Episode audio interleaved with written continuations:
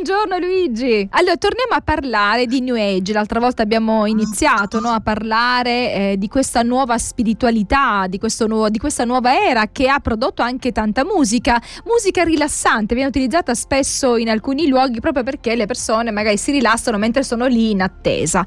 Eh, cosa possiamo dire, visto che all'interno della, della New Age eh, predomina la filosofia orientale? Quali sono i problemi che possono venire fuori? Ma ecco, visto che hai fatto questo accenno, io sono dell'opinione che non bisogna mai demonizzare niente e nessuno, no? E mm, siccome ho già detto che nella New Age eh, abbiamo un'esperienza simile a quella del supermercato, ma non per denigrare, no? Cioè tu puoi prendere quello che ti pare e formarti la tua religione. Ora, se la New Age va a pescare ehm, brani fatti da professionisti che non sono nemmeno New Age, no? Ma che il movimento ritiene utili per, la, per applicare secondo loro alla meditazione, no? oppure a una vita più serena, cioè ascoltare una musica serena immediatamente ti rasserena. Questo che lo faccia la New Age o altri a me non interessa, l'importante è che la musica sia fatta con scopi benefici, insomma, assolutamente. Poi che il New Age abbia anche mh, aspetti positivi, io sono pronto ad ammetterlo, non c'è problema. Mentre se dobbiamo fare un confronto filosofico con la Bibbia, allora lì abbiamo dei problemi e ripeto, pur rispettando chi crede alle proposte del New Age, io mi permetto di dire sì, c'è anche questo che potreste ascoltare. Per esempio il Terrain, che è un cattolico ma che ha scritto molti libri sul problema della modernità e del New Age, no? dice ritengo che la New Age sia anzitutto una critica radica- radicale di ogni rivelazione intesa come è intesa nella religione ebraico-cristiana.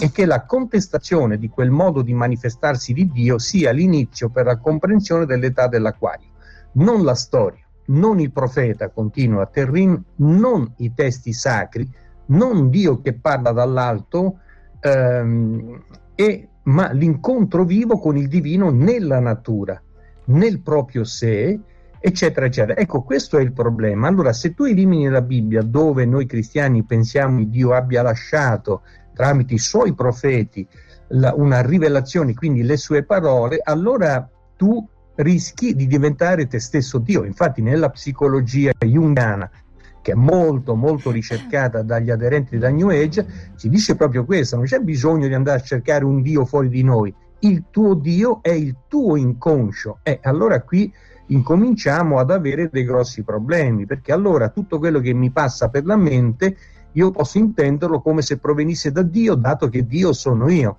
E invece abbiamo creato grossi pasticci proprio dal momento in cui Adamo ed Eva, per cercare di seguire, eh, scusatemi la, l'appropriazione indebita no, delle filosofie New Age di fare per conto proprio, Dio ha detto sì, ma che importa? Sono io il mio Dio, la mia coscienza, il mio inconscio, io scelgo ciò che è giusto e ciò che è sbagliato. E in effetti abbiamo visto, allontanandosi da una chiara rivelazione di Dio, che New Age richiede, eh, ritiene un po' troppo oppressiva, non c'è bisogno di questo Dio che codifichi in un libro ciò che si deve e non deve fare. Alla mentalità moderna, eh, anche in parte diciamo svezzata dalle filosofie New Age, sta stretta questa idea di un Dio che parla, ma se lo ascoltassero veramente io credo che avrebbero tutto un beneficio, insomma, no? Ma non ci sta, quindi praticamente è sì una una in- informazione di carattere spiritualistico, se vogliamo, però in qualche modo atea o, o agnostica, insomma. E infatti dice ancora Terren, eh, forse l'esperienza vissuta deve avere una certa precedenza su tutti i moduli teologici, cioè io sento e a me non interessa niente ciò che è rivelato, no? Questo l'ho aggiunto io. Poi continua Terrin.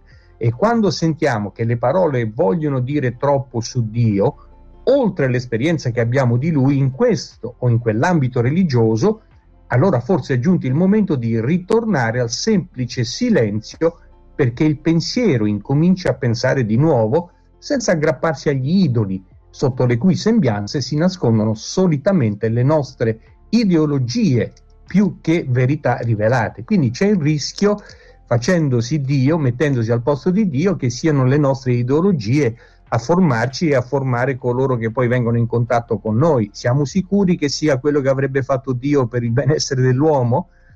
Ecco, quindi è un po' un problema. Io credo che nel New Age di idoli ce ne siano a non finire, ma anche nel cristianesimo, insomma, anche le tradizioni di cui parliamo spesso nei nostri incontri sulle profezie eh, sono spesso degli idoli creati in buona fede ma idoli insomma ecco. possiamo dire che forse il modo di vivere il cristianesimo ha um, deluso no? le, le, persone quindi le persone stanno cercando qualcosa altrove con Andreas Mazza qualche tempo fa abbiamo parlato di alcuni dati che fanno capire come ci sono molte persone che si allontanano dalle chiese e non sempre vanno in altre chiese a volte cercano altrove o fanno qualcosa di molto individuale perché il cristianesimo comunque le religioni eh, quelle più grandi hanno un po' deluso l'incontro coerenza, la modalità e, e quindi potrebbe essere anche questo la, diciamo, mh, mm, la fama no? del, del, del, New Age. Le persone cercano qualcosa e siccome lì trovano un po' di tutto possono prendere ciò che per loro va meglio, non c'è nessuno che ti dice cosa fare, cosa non fare e non devi vedere incoerenze, te la vedi solo con te stesso. Certo, in effetti non solo le grandi religioni, ma anche, se vogliamo, le grandi narrazioni politiche, filosofiche, il marxismo e altre, sono diventate, come direbbe oggi Bauman, liquide. C'è un pensiero, chiamiamolo così, debole, nel senso che non si accettano più norme prestabilite e ben squadrate. Guarda anche il discorso politico, cioè oggi non abbiamo più confini netti tra destra e sinistra, eh, sembra che certi discorsi di sinistra oggi la, la, li faccia la destra, mentre vediamo come certi esponenti della nostra sinistra italiana e non solo italiana certe volte sembrano quasi fascisti nelle loro espressioni, no? E quindi non c'è più questo confine, allora la gente disorientata si fa una religione a a propria misura. misura. Il New Age è fatto apposta per questo, sì. Certo. E diciamo che questa potremmo dire che è un po' la storia del mondo. In passato ci sono state di queste problematiche. Dall'antichità l'uomo ha cercato sempre, sempre Dio e dove non ha trovato eh, diciamo, quello che cercava se le, si è creato un Dio, un Dio per conto suo no? e quindi anche oggi c'è questa problematica. Allora, un altro tema caro al New Age, al momento New Age, è quello dell'occultismo. In realtà avevamo letto anche ciò che dice la Treccani eh, per ragazzi riguardo al, a, diciamo, al New Age proprio uh, fa capire che ci sono legami un po' con tutto. Eh, non, non, si è, diciamo, non si è privata di nulla, no? C'è un po' di tutto all'interno, come dicevi tu, e anche l'occultismo. Ci sono legami ehm, anche con il messaggio della Bibbia per, per, farci contenti, no? Insomma, tu dicevi che c'è un po' di tutto mercato, possiamo trovare anche dei messaggi dalla, della Bibbia. Sì, sì, beh, vengono citate spesso cose che appartengono al messaggio biblico senza far riferimento a dogmi. Eh, si dice che sono brani che possano risvegliare la coscienza interiore, insomma, come si possono leggere aforismi della cultura, della sensibilità orientale, induista, no? questo non è un problema, insomma. Però quando si parla di occultismo, lì siamo su una, un terreno che la Bibbia sconfessa, forse per questo motivo che i New Agers non hanno molta simpatia per la Bibbia. E Massimo Introvigne nota che se il lago preesistente che il risveglio del New Age ha agitato è rappresentato dalla tradizione teosofica, l'ambiente in cui il risveglio ha avuto eco si è propagato ed è quello dell'occultismo e dei nuovi movimenti magici. Ecco, praticamente i New Age recuperano moltissimo di, mh, della signora Blavatsky, che è appunto una teosofa, ha inventato la teosofia, però si va a scoprire, magari lo vedremo più avanti anche grazie a un bravissimo teologo cattolico eh, piemontese, eh, che ehm, proprio la signora Blavatsky, benché abbia eh, molto pubblicizzato le sue doti di ricercatrice, diciamo così, di filosofie orientali e occulti, ha spesso nascosto le sue doti di medium quindi, come dice giustamente Entrovigne, e dalla teosofia si può facilmente eh, eh, insomma, approdare sulle sponde dell'occultismo e dei nuovi movimenti magici, no? Ecco perché? Perché il New Age è relativista e sincretista, cioè ha la capacità di accogliere tutto, no? E di fare un po' una specie di Macedonia.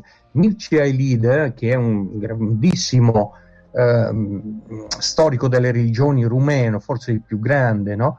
ha cura di notare che tutte le credenze, le teorie, le tecniche, comprese nei termini occulto ed esoterico, risalgono a una tarda antichità. Il New Age le ha rivedute corrette, se vogliamo, rese più appetibili per gli stomaci degli occidentali, se vogliamo, no? Ecco, già abbiamo sistemi religiosi dell'Egitto e della Mesopotamia che, guarda caso, proprio la Bibbia in qualche modo stigmatizza, no?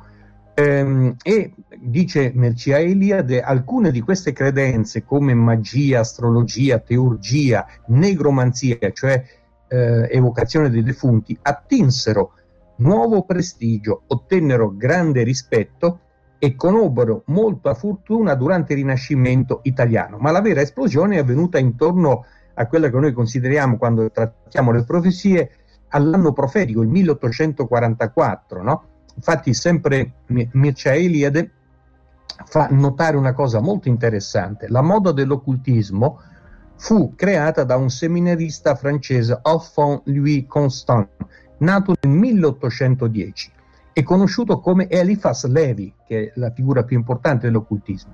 Di fatto, il termine occultismo fu coniato da questo aspirante prete e usato per la prima volta in inglese dal teosofo Sinné nel 1881. Ecco dove incomincia a svilupparsi la teoria teosofica, occultista e spiritista. Noi sappiamo che nel 1847 eh, nasce lo spiritismo moderno, quindi il vecchio spiritismo, se vogliamo, mesopotamico, egiziano, che la Bibbia ha condannato, con nuove vesti che subito i New Ages hanno incanalato nelle loro proposte. No? E nascono proprio in quegli anni, per esempio, eh, di Levi, Eliphas Levi, e Dogme et Rituel de l'Haute Magie, Dogme e Rituali dell'Alta Magia, 1856, poi la storia della magia, 1859, poi la chiave dei grandi misteri, 1861. E questo è, è quello che dice poi Eliade, no? quindi non, non è mia frase.